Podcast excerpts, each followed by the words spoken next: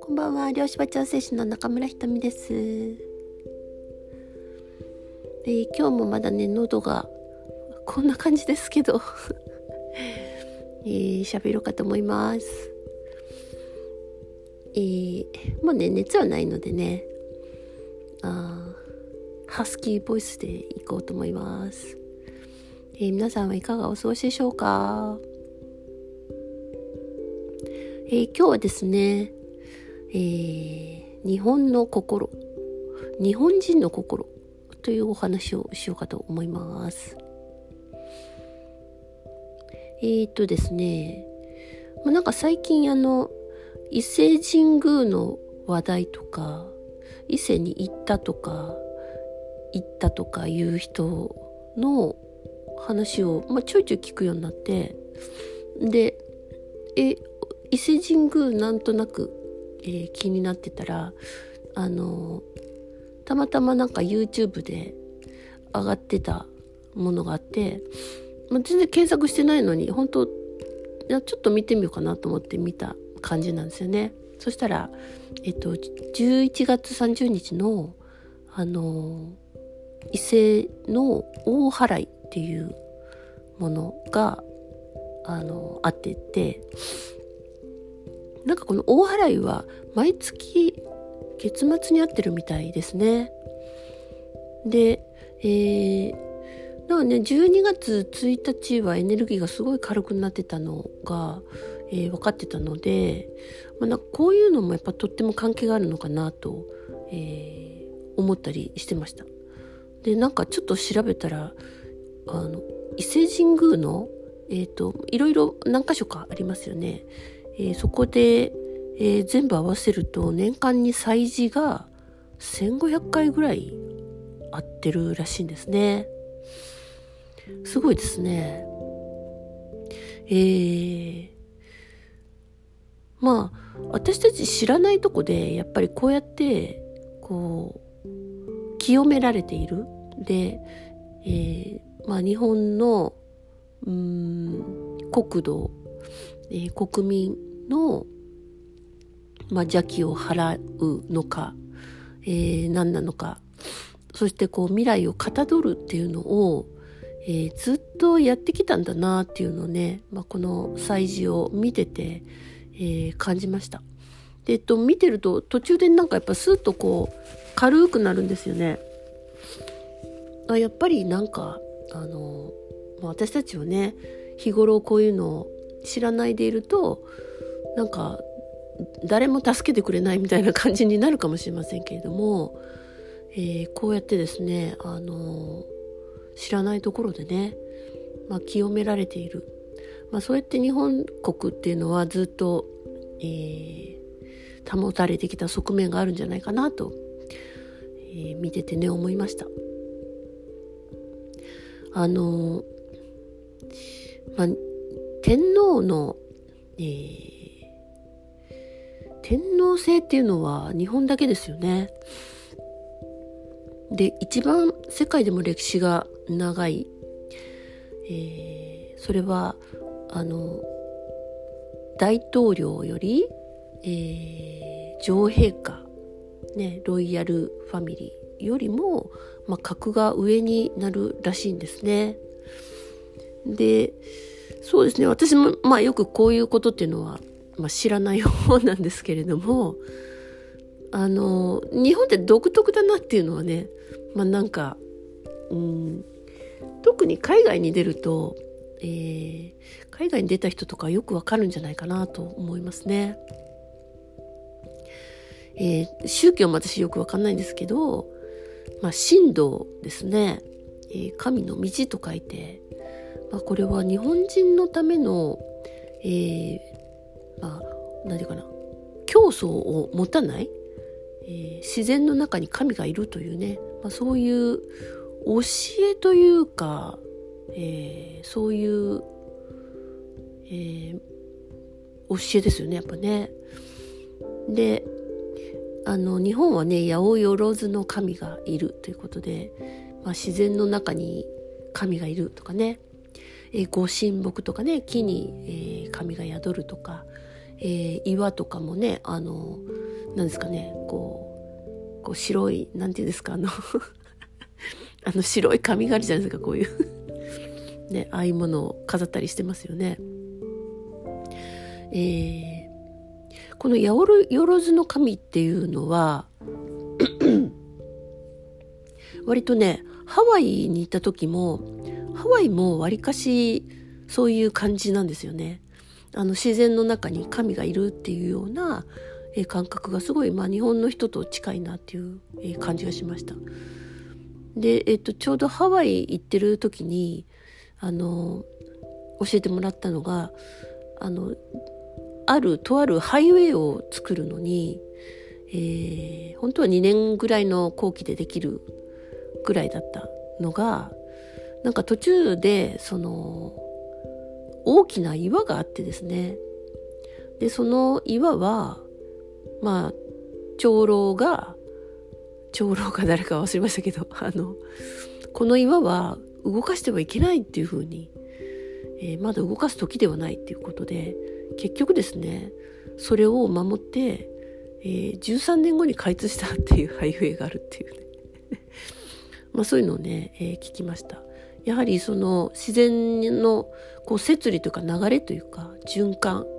まあ、そういうものに耳を傾けてそれにまあ準ずるっていうのは、まあ、すごいなというふうに思ったんですけれども、まあ、日本も結構ねあのそういう意味では、えー、一神教じゃないですよね。えー、教祖がいて まあ、それを、えー、なんていう、崇め立てまつるっていうことはしませんし、あの、まあ、そもそも、その宗教観っていうのがあまりないような感じがします。まあ、この、なんていうかな、あの一つの宗教ではないとかね、その、え拝む対象がいないっていうのは非常にあ今から今から特にね、あのー、いいんじゃないかなと、えー、思いますね。まあ、一つのものを拝むっていうとその対象以外はダメな人間だみたいになっちゃうなってるじゃないですか。ねえー、とある外国の宗教とかですね。まあその宗教いい悪いとかではないですけれどもやはり自分の内側にも、えー、神がいるっていうことを多分思い出すためのこの人生の旅なんじゃないかなと思うんですよね。ま、だから、えーと、自然界にも、えー、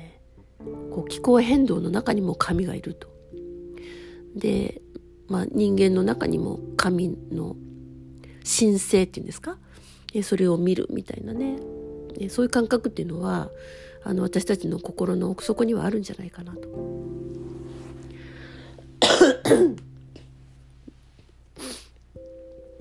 えー、どうでしょうかね皆さんここまでの話を聞いて。えー、そうですね。あの まあなんていうの？その日本の、まあ、天皇制があるおかげかどうかは分かりませんけれどもその根根源のところ、えー、本当に日本の魂のところはうん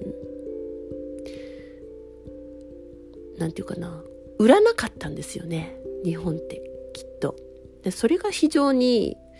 えー、この精神性のうん強さというかそういうものをかたどってるまだかたどっていられてるんじゃないかなと思います。まあそうは言ってもね政治の世界はあの完全に魂売ってる感じがしますよね。なんでねまあいろんなことでこう、まあ、国民が激怒してますし、まあ、政治家が信じられないみたいなね。はいまあ、権力やあのお金に流されているえー、のがもう丸見えな感じですけれどもだけど本当にあの政治ではないもっともっと奥の世界深い世界は、えー、ずっとねそれを清め払い保ってきた、えー、ところがなんとなくね見えてきますね。明け渡さなかった根源を明け渡してないまだ日本は大丈夫だみたいな感覚がどこかあります。で多分日本人はあの、まあ、非常に まあ、疲れてはいます。はい。あの、本当にね、まあ、疲れてはいますね。皆さんお疲れ様ですね。はい。なんですけれども、あの、こっちの方向だよって、えー、言うと非常にそっちに向かって、あの、まあ、勤勉に尽力を尽くすような、えー、国民性があると思うんですよね。なんで今まではちょっと、その、非常にまあ、闇が絡んだ、あの、えー、魂を売った方向にね、えー、まあ、それが社会の、うん、流れでしたし、まあ、親や周りの人もね、みんなそうやってそれを信じてきた。それ、だからそれに対して、まあ、自分の意じゃないことでも、まあ、頑張ってきたっていう側面があるかと思います。苦しかったんですよね、だからね。で、まあ、どっか不自然でねじ曲げたものなんで、やっぱり納得がいかないとか、こう、消化不良みたいな まあそういうものっていうのは、どっか感じながら、だけど、その、追われ、えー、忙しさの中で、えー、それをね、まあ真面目な性格なんでね、まあ一生懸命やってきたって感じだと思います。だけど、あの、そういうことでやっぱね、ちょっと疲れてるんですよね。うん。まあ、日本人全体って、えっ、ー、と、あ子供が生まれる数も減ってますし、えー、非常に、なんていうかな、うん、アグレッシブさ、あの、活発な感じが今、ないように見えるかもしれませんけれども、えー、やっぱりね、あの、本当の魂に沿った方向に、えー、行く必要があると。で、そっちでいいんだっていうふうに決まっていけば、意外とね、強い国民なんじゃないかなと思います。っていうか、やっぱそうだよね、みたいな感じで、えー、まあ、なんていうのかな、何か物資が、例えば足りないとか、何かがあ大変な状態だっていうところからでも、え方向さえ決まればね意外とあの底力みたいなものがね、えー、持ってる、えー、民族性があるような、えー、気がしてます。それはなんか自分の中にもなんか感じるものがあるんですね。まあなんで今こういう時代ですけれどもなんとなく先がえー、見えてくるような気がしてならないみたいなねなんかがあともうちょっとなような気がするみたいな感覚が皆さんの中にもあるんじゃないでしょうか。えー、まあ今からはねあのいろんなものが、えー、明るみとなり、まあ、もしかしたらもしかしたらというか、まあ、多分これ必ず あの何らか大小を様々感じると思うんですけど、あの、え、今までの人生は何だったんだみたいなね、こう、一回絶句する みたいなことは多分、うん、え、俺の何十年か返してくれみたいなね。そう。信じ、信じてたものは何だったんだみたいなね、えー、ことってなんかあるでしょうね、いっぱいね。まあでも、えそういうところからまた、えー、真実が分かればそれはそれで、えー、受け入れてでまたねこあのコツコツとこうこっちの方向だなっていう方向に、えー、努力をしていく、えー、そういう素質がねあるんじゃないかなと。でまあ今からそのちょっと自分が気が向くこととかねあやっぱりっていうふうに納得していくようなことそういうことに対してはあすごく、うん、むしろやってみたいみたいないう感覚になってくる人も増えてる増えてくるんじゃないかなというふうに思います。あの統計135度から、えー、文明が始まるというふうにね、えー、次の文明が始まるというふうに、まあ、言われてますね。統計135度、えー、明石。まあ日本ですよね、えー、日本という国が次の文明だみたいな。まあそれは本当かどうかは分かりませんけれども、まあ、例えばこういう、えー、ていうの？日本人のうんその本質的なこう心とか魂とか生き方、えー、人人間としてみたいなところが、えー、もしフォーカスされるようになったとしてもその文明の発達とかその社会から、ね、世界から注目されるって言っても今までみたいなこう、まあ、例えばあのバブル期の天狗になるような感じ？あんな感じではないえ淡々と自分の道を行くっていうような、えー、ことでそれが文明に、えー、新しい文明になっていくっていう、えー、そういうものもねあのもしなるとしたらそういう形なんじゃないかなというふうには、まあ、なんとなく思いますね。まあ、いぶし銀なこう少し、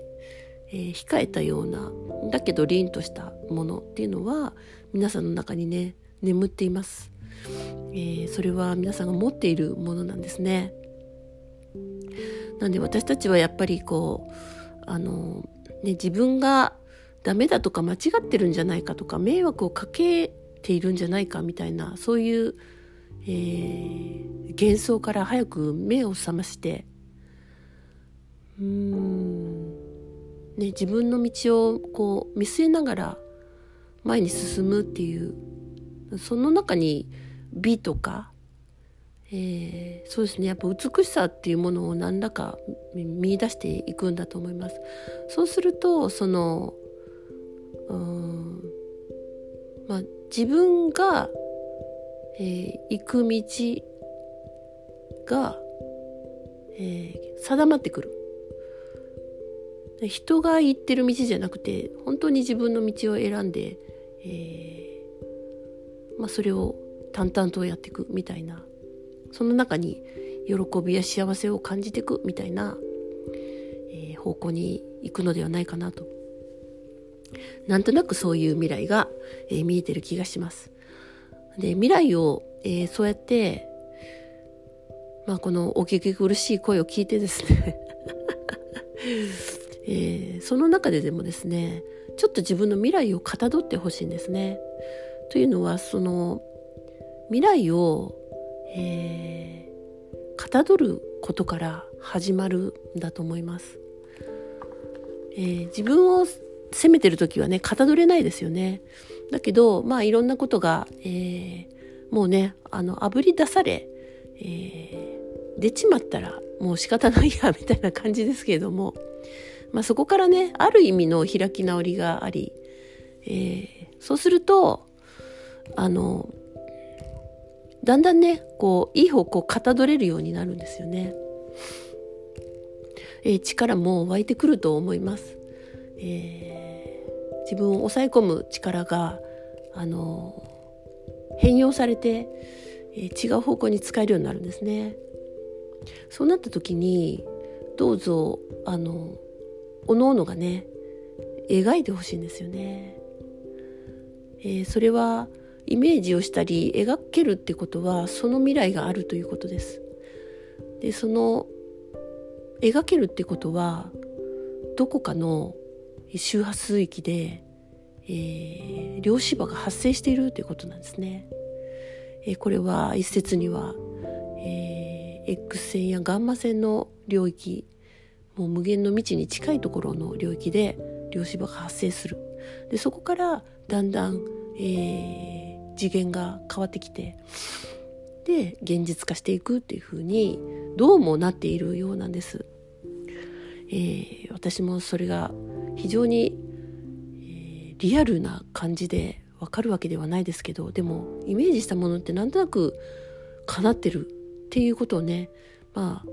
皆さんも経験していると思うんですけれどもそういうことからやっぱりかたどるっていうことが先だなっていうふうに思います。まあいいも悪いも、えー、イメージしていたので、えー、いろんなことが起きてたん。だけど、あのー、未来愛愛する未来を描くってなった時に、まあ、今度それが、え自分のこう地図になっていくわけですね。えそういうことがね、あのもうできるような、え全体の周波数がえー、上がってきたような気がします。ということで、えー、ガラガラ声の中失礼いたしました。えー、明日もねいっぱいね最近ちょっと話したいこといっぱいあるんですよねいっぱいあるんでまた明日も話せたら話そうと思いますおやすみなさいごきげんよう